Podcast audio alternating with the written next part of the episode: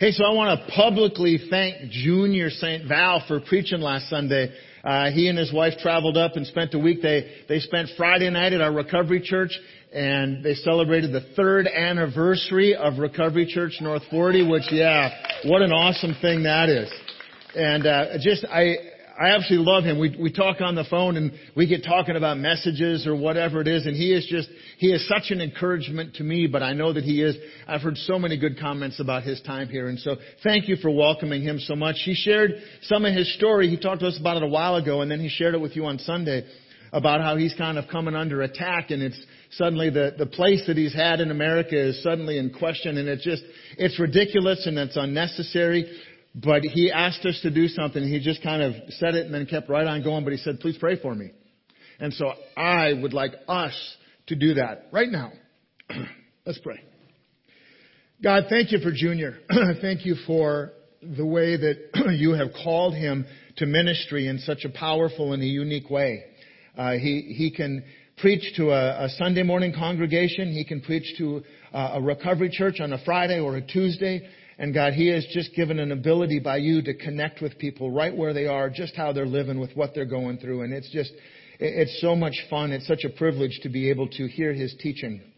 And right now, our government is just kind of being ridiculous. They're being, they're being, uh, just, it seems unnecessarily out of control with this whole immigration thing. And you know what's going on with him, God. And so we just pray that that your, your power would be out in front of all of this. We know that this is just an attack from the enemy, uh, trying to knock out a mighty warrior in your army.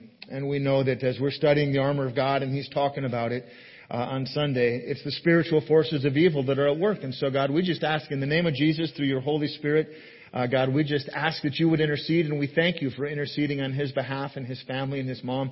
We would love to be able to just pray him over to France to be able to celebrate the 70th birthday with his mom, and then just pray him right back home so he can continue the call that you've put on his life. And so, thank you for him. Thank you for his wife Mandy, for his kids.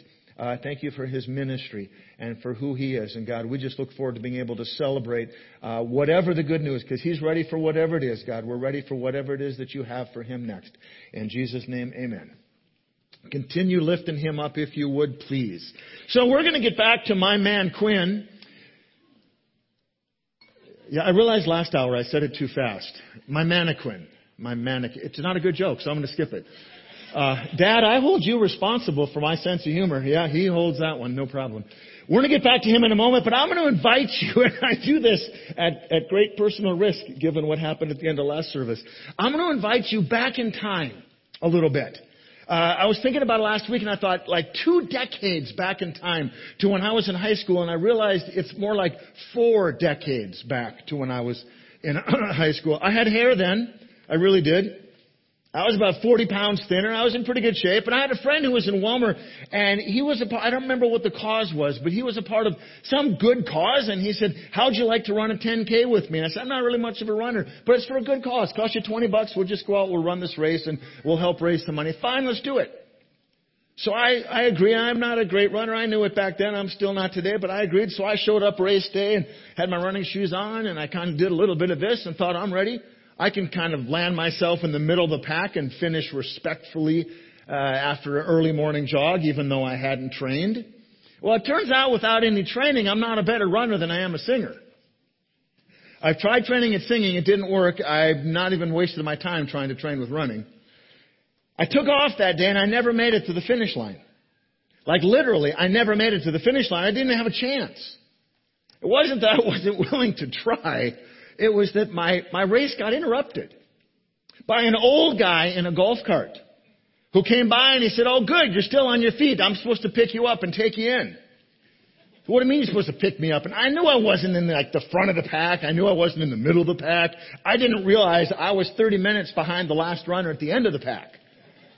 And he said, they sent me out to find out where it was you got hurt and to pick you up and bring you back. 30 minutes ago, they closed the, the end of the race station and everybody's gone home for breakfast. You're kidding me. No, it's true story. We got back and there was a handful of people that mockingly clapped at my return in the golf cart. That guy knew well enough not to embarrass himself by trying to run more than me. I don't do running stuff anymore and, and lesson learned. Planning and having a realistic assessment of where you are is a pretty important thing. Failing to prepare for that race cost me not just the chance to reach the finish line, but I actually fooled myself into thinking I could do something that I couldn't. And it was terribly humiliating. It was embarrassing. I mean, I'm thinking at the very least I can hold my own with a bunch of, you know, older than me non-athletes and that arrogance ended up costing me an incredible amount of embarrassment. But a very, very good lesson was learned. If we fail to prepare for the things that are ahead of us, we're going to fail at them. And if we fail to prepare for the battle that we're involved in, if we don't take this spiritual battle seriously, Paul talks about our life being a race. If we don't prepare for that race, we're not going to finish well. Or in my case, not at all. I arrogantly thought I could cruise through 6.2 miles while at least maintaining a jog. It turns out I couldn't do it. Any more than we can make it through life without God's help. On our own, it just isn't going to happen we're not going to finish well. And, and I promise you, the stakes for the spiritual battle that we're in in this life are far greater than they were for that 10K. Paul uses the language a lot in Hebrews 12:1. He says, "Therefore, since we are surrounded by so great a cloud of witnesses, let us also lay aside every weight and sin which clings so closely, and let us run with endurance the race that is set before us." I'm going to come back to that word endurance later on. But if life is a race, it isn't so much about winning, it's about finishing and finishing well. Something I failed to do because I was greatly overconfident in my ability. Now, I don't mind losing a fun run, but I don't want any one of us to lose this spiritual race that is this life that we're in. And it's easy to think about it in all kinds of other ways that take away the seriousness of it. But when we're dressed in the full armor of God, when we're dressed for battle, we can run into the battle at the same time that we flee from evil. But if we refuse to acknowledge our need for the armor of God, we walk into the day fully exposed to whatever it is that the enemy of God might want to do to us. So the armor of God is a biblical reminder that as Christians, we are soldiers who are a part of a war that the enemy of God is fighting against him, and what's at stake is your soul. What is at stake is your eternity. And it isn't other people that we're fighting against. Paul makes that clear. It's the spiritual forces of this dark world. When we face challenges, when we face difficulties, when we face people who give us a hard time, it's really easy to think that they're the problem.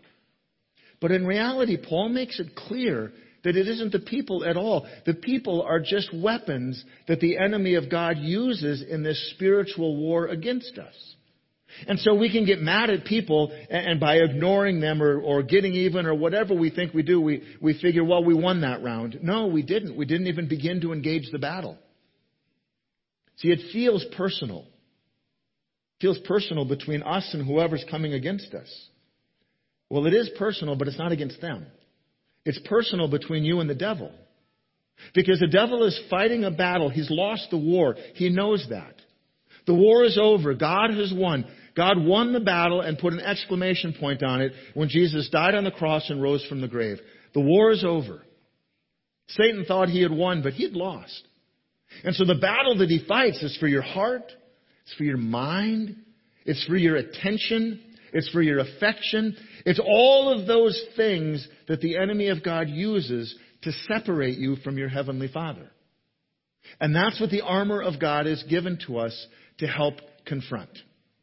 So as we worked our way through chapter 6 of Ephesians, and we got out of order, and that's my fault. If you're following along in chapter 6, Junior talked about the next section. We're actually going back a week because I gave him a schedule and we adjusted the schedule, and I didn't tell him the new one. So he did the right thing and I goofed up. So I realize we're in the wrong order, but we're going to get it all covered. So Ephesians 6, where we are today is this. Having put on the breastplate of righteousness. It's assumed. It's not a question. It's, it's not maybe you will. It's assumed. Having put on, it is assumed that we are going to put on the breastplate of righteousness. The Roman breastplate, and so here's our example of it on Quinn right here. It was made out of either metal or of hardened and shaped leather. And it was very definitely meant to stop things from getting through. It functioned as a two-piece full coverage part of armor along with the belt that we call the belt of truth. Between the two of them, they completely covered from the neck below the midsection. It covers and protects the vital internal organs, especially the heart, the liver, the lungs, the kidneys, the stomach, the intestines, all of those things. The breastplate for a Roman soldier functions as a body shield in addition to the shield that Junior talked about last week. And so when you think about them, what do they do? What's the purpose? He talked about the shield and hold it up, right? Get ready. Get ready to march forward with your shoes of the gospel of peace. The shield is what we use to stop an attack that we see coming. The Bible talks of flaming darts and arrows of the enemy. Why flaming? Because a lot of the shields that the Romans would use would be a wood frame shield with a leather cover that they soaked in water because firing flaming arrows was both terrifying and dangerous. And if your shield caught them, the wet leather would put the flame out. So the idea of putting up the shield is what we use to prevent attack from the things that we see coming. And there's a lot of things that the enemy throws at us that we can see coming and we know to avoid. But what the breastplate does is it's the last line of defense against our vital internal organs, especially our heart, for the attacks that we don't see coming. To go out with a shield and a sword and say, I've got everything I need, leaves us largely exposed to the schemes and the attacks of the enemy. But the breastplate covers all of the areas that an attack might be launched at that we don't see coming. And you don't have to live your life very long to realize that you say to yourself every once in a while, wow, I didn't see that one coming. That's what the breastplate is for. And so we need multiple pieces of armor, not just one thing, but multiple pieces of armor to help protect ourselves, as well as the company of other soldiers. Romans never fought alone. They never went into battle alone. They never went into a single skirmish alone because they knew that there was strength in numbers. They were stronger together than they were alone. And this idea of the armor of God, if we really understand it the way Paul is laying it out there, we're also to understand how the Roman army functioned, not just what they wore. So when you think about a Roman soldier doesn't go into battle alone, what does that mean for us in our world? Well, one of them is this. It's why church is so important. It's why having a church family and being a part of a community is so important. It's why we encourage everyone to be involved in a life group. Why? Why would you want to give up time twice a month to meet with people that you don't even know right now? I'll tell you why. Because it puts you in the company and the care of other believers to walk through life with you so that you're not alone being exposed to the attacks of the enemy. We're stronger when we fight together. It's not just effectiveness, but it's safety. And we need to make sure that as believers, we don't fight alone being an active part of a church community is so vital to your spiritual health. It's so easy to think that you can do it on your own. I don't have to go to church. I'd rather talk to God in the fishing boat or the hunting stand or here, there, wherever. Where. Yes, you can do that. But you're all alone. And a Roman soldier knew better than to go to battle alone. So in Hebrews 10:25, Paul says this, do not neglect to meet together, as is the habit of some, but encouraging one another, and all the more as you see the day drawing near. He's encouraging them to make sure they continue to meet as a group to encourage each other forward. One of the things that was so brutal about the pandemic is we couldn't meet.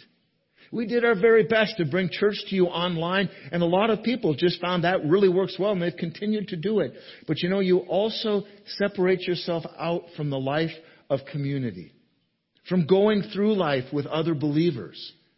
And there is a strength in the encouragement and protection of others in our church family. So, in addition to having that church family, we know when we submit our lives to Jesus and when we commit ourselves to follow Him, God does something that's really incredible. The Bible says He grants us the righteousness of Jesus.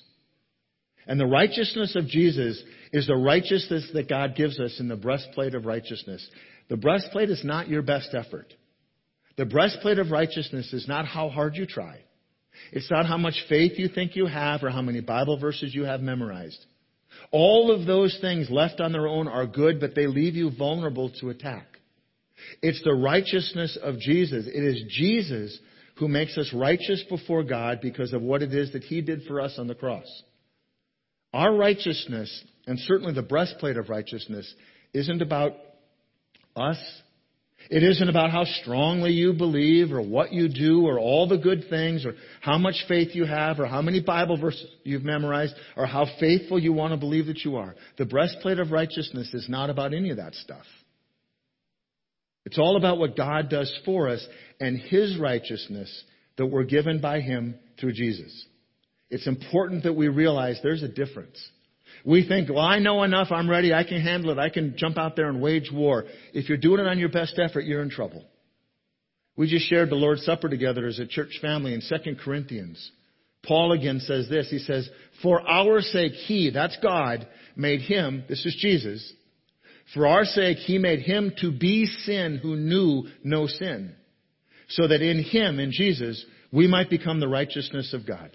That is the breastplate of righteousness for a Christian right there. We become the righteousness of God because of Jesus. So if this was last week and Junior had done it, having watched the video, I'm pretty sure that he would go a little interactive at this point. So you're ready for that, right? Here we go. You ready? Here's what I'm going to have you do. Take that verse and say, I am the righteousness of God.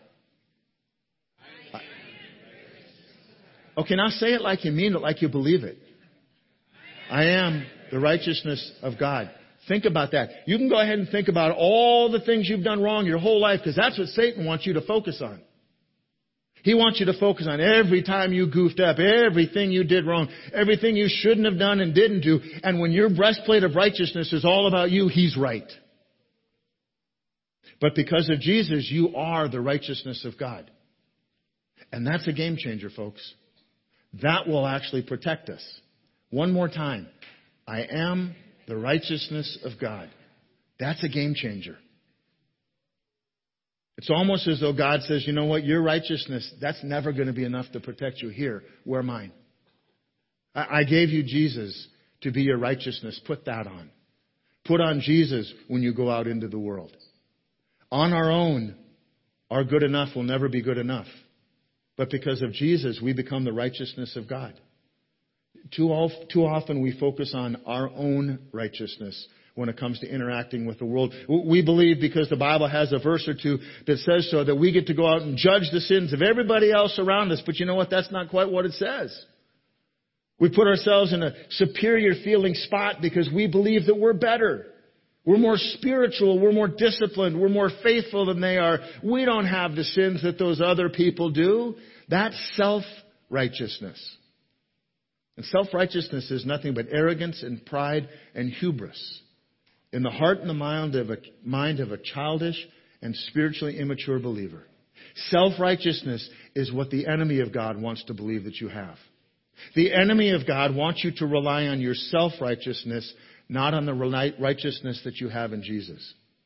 Because if he can get you to rely on who you are and what you're trying to do, you are completely open to his attacks. So if the breastplate of righteousness that you're happy to wear into battle is one of your own belief in yourself and your own goodness and, and your good deeds, then you need to be aware that, that your protection is paper thin. And it doesn't come from God, no matter how many Bible verses you might quote. You do not want to be like Quinn and run around in a fake suit of armor. You can learn the words, you can know what to say, you can make it sound good. But if it's really a fake suit of armor, then the enemy can break through at every point into your heart, into your mind, into your soul with almost no effort, leaving you vulnerable to every single attack he might launch. Paul actually talked about this because the Jewish people thought they were special. The Jewish people thought they had a, a special place in, in the world and with God because of their birth. And some of the early Christians who were Jewish as they were born Jewish and became Christians thought they were extra special. And so I'm reading out of the message. This is Galatians 2, 15 and 16. This is about their spiritual specialness. He said, we Jews, because Paul was a Jew, we Jews know that we have no advantage of birth over non-Jewish sinners. If you think that well, you're a better Christian because you've been a Christian longer than someone else, if you think that you're a better Christian because you haven't fallen to the struggles they've fallen to, Paul is saying, don't fool yourself. It isn't true. We know very well that we are not set right with God by rule keeping, but only through personal faith in Jesus Christ. How do we know? He says we tried it. We had the best system of rules the world has ever seen. Convinced that no human being can please God by self-improvement, we now believe in Jesus as the Messiah so that we might be set right before God by trusting in the Messiah, not trying to be good. We put on the breastplate of righteousness by seeking God and His righteousness, His ways, His truth, more than anything else in our lives. We can decide what we're willing to do for Him, and that becomes self-righteousness.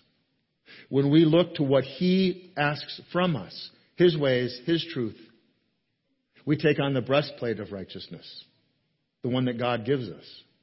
We make God and His ways our ways. We make His commands our actions. We take His will for our lives and we make it our delight. We say, God, I want to serve you. I want to do those difficult things that I can't imagine doing. I want to do that, God. That becomes our delight. That becomes the breastplate of righteousness in our life. When the Holy Spirit shows us our sin, we don't justify it or deny it. We acknowledge it before God, we confess it, and we turn from it. That's what repentance is. We realize and we acknowledge that God's righteousness is perfect. And our self righteousness is only going to get us further into trouble. And what happens is when we begin to focus on God's truth, when we begin to trust in God's righteousness, our minds begin to change. The way that we think and see the world, the way that we interact begins to change. Our hearts begin to soften even towards people that we decided a long time ago we don't like. Our language and our desires begin to change and we begin to look and sound more and more like a follower of Jesus that's living in the image of our Savior. However, if you're counting on your own goodness, or you're doing your best at keeping God's law and you've decided you're doing a great job. Maybe you've decided that you're not as much of a sinner as the other people around you. You are wearing into battle every day a breastplate of righteousness that's fooling you because it's made of nothing more than rice paper.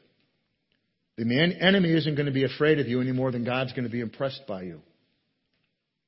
Without Jesus and God's armor, we walk into battle with nothing but our own best intentions.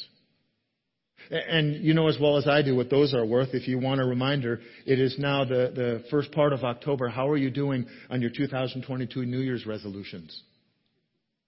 Those are your best intentions. I said three this year. I wrote them down. I lost them. I'd love to say I'm doing great, but you know what? I don't even remember what they were, and I bet you're the same. Those are our best intentions. Going into battle without the armor of God is like setting New Year's resolutions thinking we're really going to change our lives. And you end up finishing that race about as strongly as I finished that 10K in high school. We may not even see the finish line. I was reading a great piece about this as I was getting ready for this message. I told you we were going to come back to the word endurance. Here's how my mind works. There was an explorer in the first part of the 1900s named Ernest Shackleton.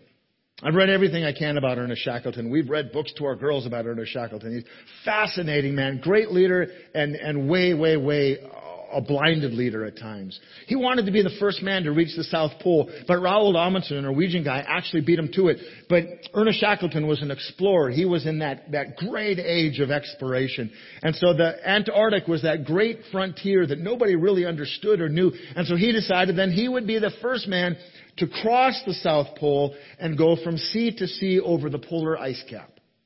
So he started raising money, and one of the very first things he did when he got the money was he had a custom built ship for this expedition into the polar ice. He named it Endurance. What a great name. It was like the Titanic of its day. It, it was made with special lumber and it was made in a, in a way that would allow it to tackle that polar ice head on and to not fall apart in pieces. It was, for its day and time, an unsinkable ship. However, as with most unsinkable human constructions, the promise is almost always greater than the final product. Endurance left England for Antarctica in uh, 1914. Ernest Shackleton and 27 men, 28 souls on board, heading into the last frontier. Long before they reached their goal, they got trapped in summer polar ice in the Weddell Sea. Boat wasn't going anywhere, so they waited it out. The ice didn't loosen and the ice didn't shift. They waited it out some more. They only had so much food and so many supplies, but they weren't going anywhere. Before long, they began to hear this ship creaking and cracking, and they realized what they heard was their unsinkable ship beginning to be crushed and broken. So they made the very difficult decision to leave the ship and get onto the polar ice. They took their dogs with them, their ponies with them. They, they took all the things that they thought that they needed onto the polar ice, and very quickly they realized rather than looking at their beloved animals, they were looking at the only way they were going to have to survive because the days kept moving forward until one day they heard a horrible crunch and the boat tipped over and began to sink. And they were on literally the opposite end of the world with no way home. They began to move their way through these 28 men, and it was decided that it was decided that 16 of them were going to board one of their 22 foot life rafts and sail to an island 800 miles away if they could find it in order to get help for the other 12. 16 hit the water, terrible seas along the southern uh, tip of South America, and 12 of them stayed on shore. They had very, very little food quite frankly, not enough to even survive, and it ended up taking a lot longer than anyone would have hoped for. Now, the good news is that Ernest Shackleton and his 16 guys did find land, and they did return to the other men. The end of the story to fast forward is all 28 of them made it home again. That's an important detail. One of the things that the guys that were stuck in that camp did day after day after day, they were starving without water, they were cold, they were wet literally in freezing conditions. Do you know what they talked about? Food. They talked about the meals that they would have when they went home. They talked about something they couldn't see, they couldn't taste, they couldn't smell, but it was a hope and a dream of something somewhere down the road, kind of like the way that we live as Christians looking forward to heaven. And they encouraged each other by telling hours long stories of what their perfect meal would be. The smells, the scents, the spices, all of the nuances of every dish made their very favorite way by their very favorite cooks. And then they matched what the beverages were that would go with it so well along with the desserts. They had nothing to eat. And that's what they talked about. They were so hungry that all that they could do was to talk about food. After five months with little hope of being rescued, Shackleton returned. Saved those guys, loaded them up in another boat, and off they went. Not one of them lost their life. Dedication to each other, perseverance, and a single minded focus of satisfying their hunger one day and their thirst in another place is what saved them. Matthew 5 6, Jesus says this Blessed are those who hunger and thirst. For what? Righteousness. Blessed are those who hunger and thirst for righteousness. We hear people all the time say, I'm starving. No, you're not. There's people in the world who really are. We don't know what starving is. More likely, you're bored, you're lonely, you're just hungry because you ate too much at your last meal. But you're not starving.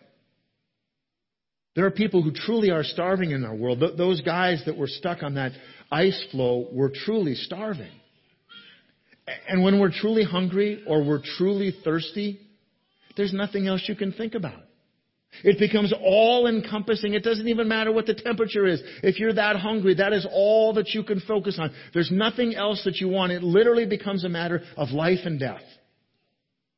So we can understand to a degree Shackleton's crew's obsession with food, which offers a little bit of a glimpse for the passion that Jesus intends for us when he tells us to seek his righteousness. Single minded focus. Nothing else matters. To hunger and thirst as though we were starving for righteousness. Have you ever been so desperate that Jesus was the only thing you could think about? There was nothing else in your world that crossed your mind. You hungered and thirsted for nothing but Jesus. The breastplate of righteousness puts that mindset in our brains. And it puts a love in our heart that we want nothing more than to seek and to love and to follow and to serve Jesus. But see, what the enemy wants to do is he wants to distract us. He wants to fake satisfy us. He wants us to think that we're hungry with something that he can fill. Somehow a need, a desire, a want. The empty pleasures of the world satisfied in a way that actually doesn't do anything to fill us. Without the breastplate of righteousness, we fall for his tricks and his schemes, and at least for a little while, we think that we're actually satisfied until we find ourselves empty and sinking faster than the Titanic after hitting an iceberg. Peter wanted to walk on water. Jesus says, Then come, Peter, walk to me. And Peter began to walk, and before you know it, Peter started sinking because Peter started realizing he couldn't do it by himself. He lost focus on Jesus.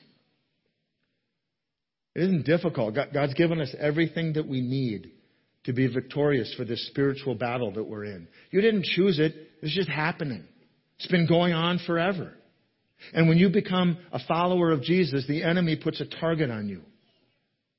But all we need to do is use the armor that God's given us. We need to trust in Jesus' righteousness, not in our own goodness. And that's one of the hardest things in the world to do. So the breastplate of righteousness, it protects our hearts in the midst of a world that wants to harden our hearts and only look out for ourselves. Look out for number one. That's what really matters, right? That's why our mission here is to love Jesus, to love people, and to teach people to love Jesus. We have to have our focus on Jesus and others, not on ourselves. To love Jesus means that we need to have some, some solid theology and we need to have some good teaching and we need to know what it means to love Jesus. To love people means we need to love them the way that Jesus first loved us. And then to teach people to love Jesus means that we make others into a disciple, that we ourselves are being a disciple. It's so simple, but we can't do that. We can't really love people if we're worried about protecting ourselves. But when God is protecting our hearts with the breastplate of righteousness given to us because of Jesus, God's protecting us from attack by the enemy, even the stuff that we can't see. And then we can focus on opening our hearts to love people the way that Jesus loves us. That's what we're called to do. The breastplate of righteousness isn't even there just for us. It's for us to live as followers in a world, followers of Jesus in a world that doesn't know him yet. What does the breastplate of righteousness do? It protects your heart. It protects your soul. And it puts you in a place where you can then share the love of Jesus with others who are trying to live this life with no protection at all. Let's pray. God, thank you for who you are. Thank you for what you've done for us in Jesus that we can't do for ourselves. Thank you for your armor. Thank you, God, that because of Jesus, we become righteousness. We become your righteousness in the world. God, it just almost seems too overwhelming to say it, much less to allow ourselves to believe it, because the enemy fills our minds with all of the things that we're not, all of the things that will never be, all the things we've ever done wrong. But God, when you see us, you don't see us with that as the focus. You see us through Jesus. God, thank you. Thank you for your love. Thank you for your grace. Thank you for your Son who gave his life for us. It's in his name that we pray. Amen. Here's my last thought. Uh, maybe you at one point in your life felt like Peter and you cried out, Jesus, save me. Maybe you had gotten yourself to such a place that you knew the only hope you had was Jesus. Maybe your life as a Christian wasn't that dramatic, but every bit is real. You know, the breastplate of righteousness is all about saying, Jesus, protect me. That's really what it is. And so that song, Dressed in His Righteousness Alone, right? It's all we got. Faultless stand before the throne. So one more time. Wow. One more time before we go. What is it that Bible verse says? I am the righteousness of God. I want to leave you with that today. Repeat it again. I am the righteousness of God. Don't tell yourself you're not good enough. Don't say, I don't know enough. Don't let the enemy convince you that you're not. Because God says that you are because of Jesus.